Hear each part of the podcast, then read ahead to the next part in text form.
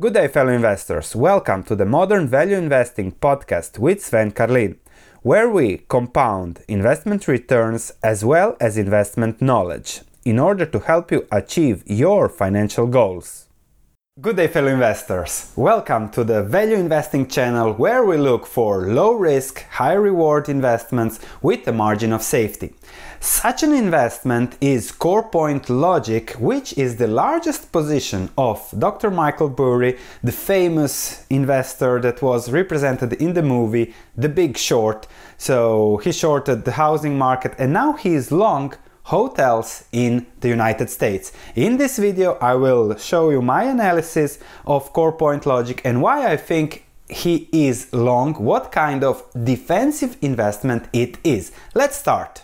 So the content introduction, the business analysis, the cash flow calculations, what return to expect, selling properties to unlock value, what are what is the, the actual value of the properties beyond the counting numbers, stock catalysts already there, expected to materialize in 2019 20 2020 the risks and the investment st- strategy. As i said from the big short michael burry so he has disclosed his positions as his fund, Scion Capital Management, went above 100 million in assets under management, and we have seen this and some other positions that are mostly land value based and probably CorePoint Lodging is in the same positions.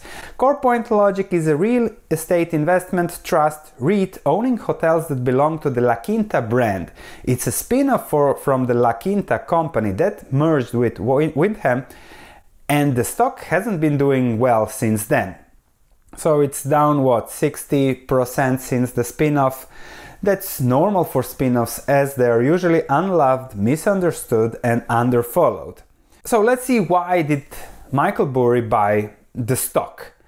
So since his exposure got disclosed, the stock picked up a little bit, but then quarterly earnings came in that had an impairment of 150 million.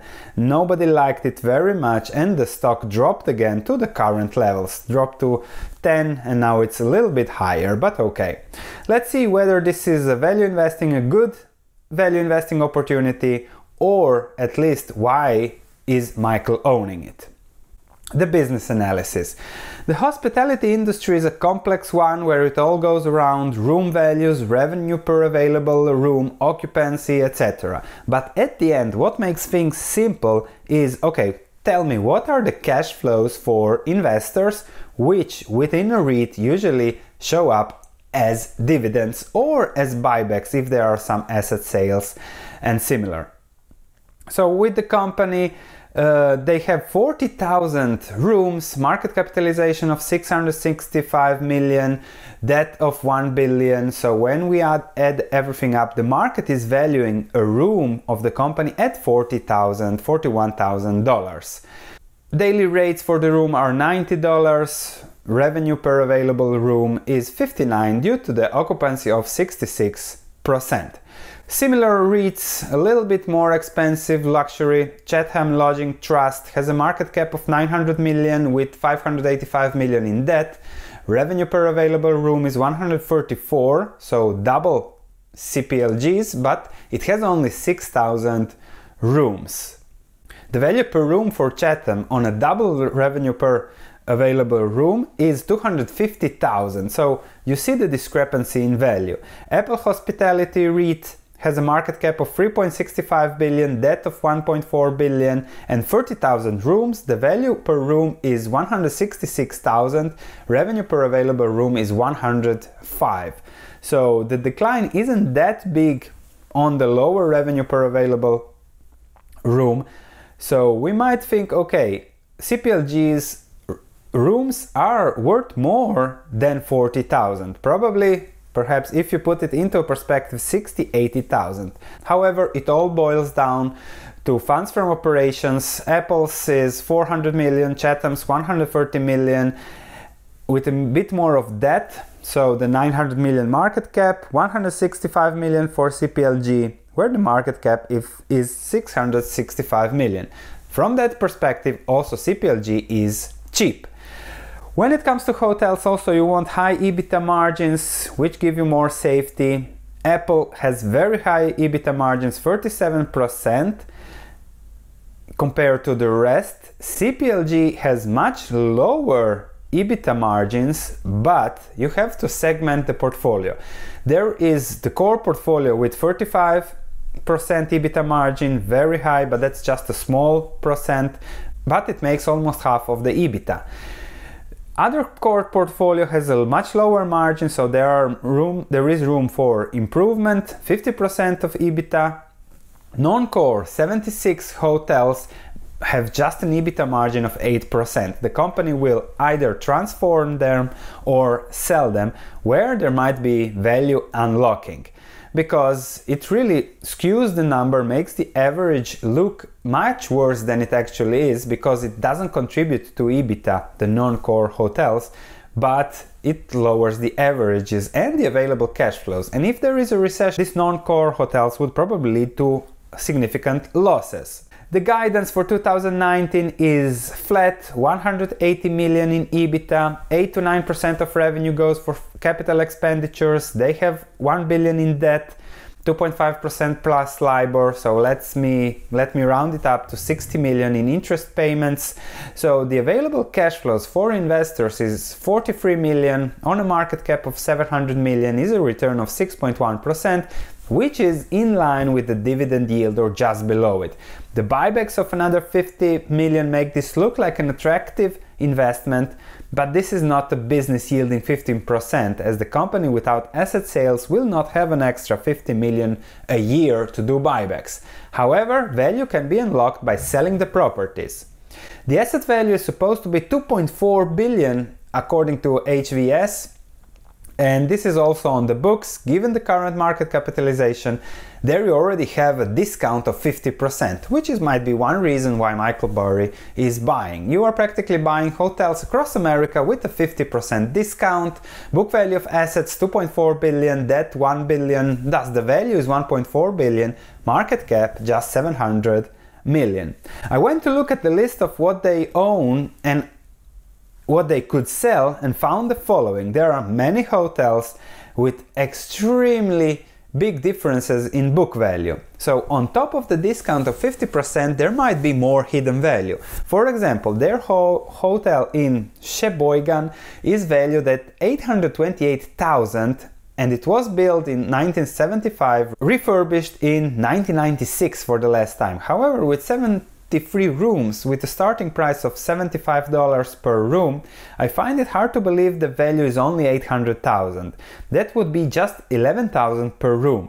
So if they sell this lot, they might get more than 800,000 and I have found a similar lot much further from the highway. This is really on the highway in Sheboygan, selling for 800,000. So probably the value and what Michael Burry is looking is that the value of the underlying assets is much higher than what is on the books, what they spent for this.